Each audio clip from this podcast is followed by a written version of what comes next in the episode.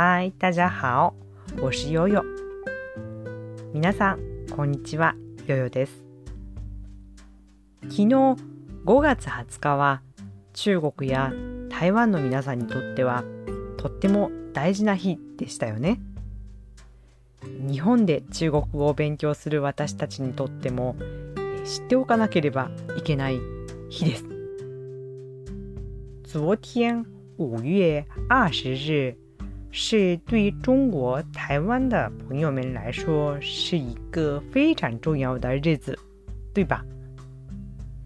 在日本学中文的我们日本人也不能不知道啊。5月20日520これが中国語の I love you と音が似ているということで愛情を伝える日。まあバレンタインデーみたいな日になっているんです。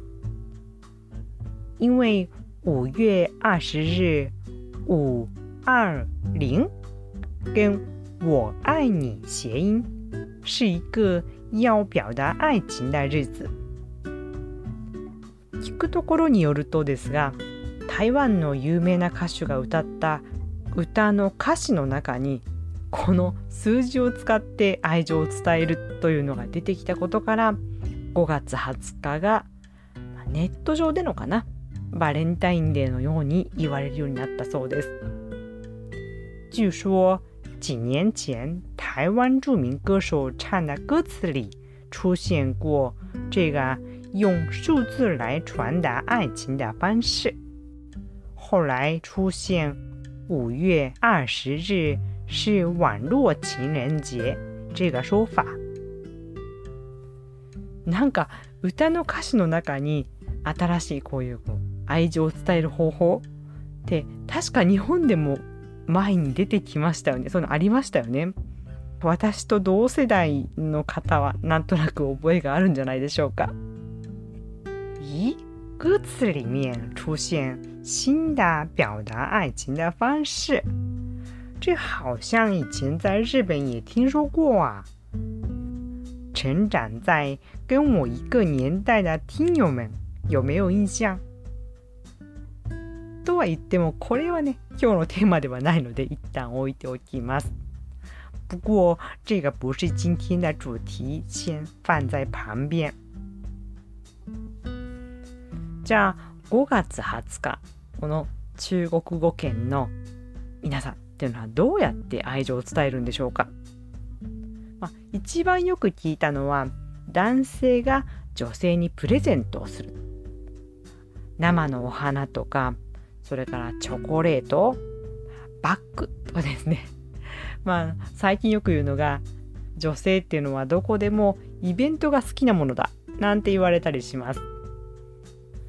那么五月二十日中华世界的朋友们是怎么表达爱情呢？最多的应该是男生给女生送礼物，送鲜花呀、巧克力呀，还有包包。全世界的女生都需要仪式感呢。もちろん商売をしている人っていうのはこの機会を逃すわけにはいかないので ショッピングモールとかそれからスイーツ店高級なレストラン。ネットショップももちろんですね。もうどこにでも何々をプレゼントしますよとか抽選会がありますよとかクーポン券とかね。こういった広告がもうあちこちにあって買ってください買ってくださいとやっているのも目にします。商家也肯定不会错过这么好的商机。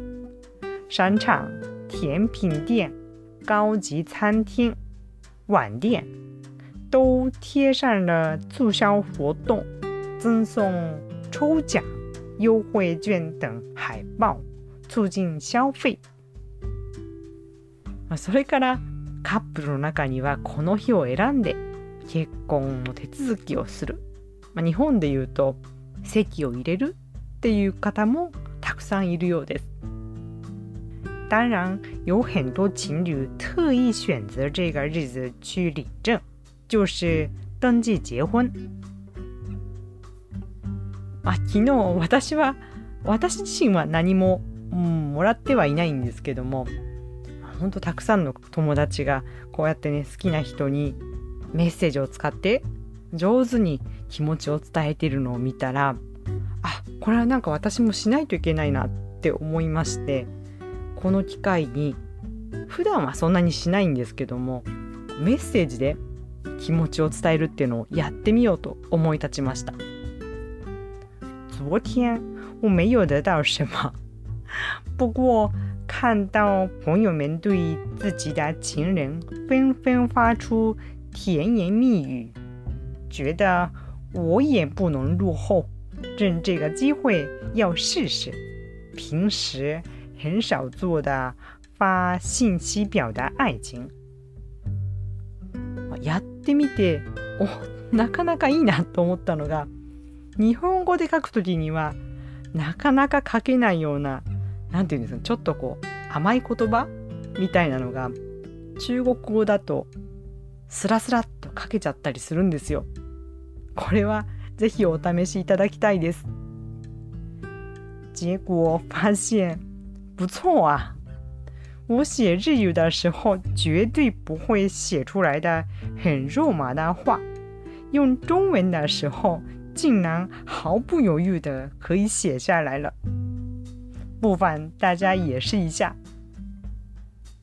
今日は五二零5月20日についてのお話でしたが、ここで思い出すのが日本にも同じような方法で選ばれた記念日がありますね。11月22日です。この中華圏の5月20日と比べるとそんなに定着しているとは言えない気がするんですがもし中国語圏の方と520 5月20日について話す機会があったら日本の11月22日も紹介してみるといいんじゃないでしょうか。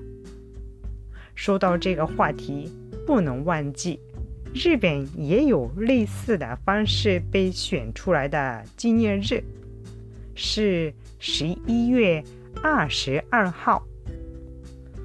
虽然没有五二零这么普及，不过也许聊五二零的时候，也可以提出来介绍介绍。好吧。那么今天我就说到这里，希望对你的学习有帮助。下次再见，拜拜。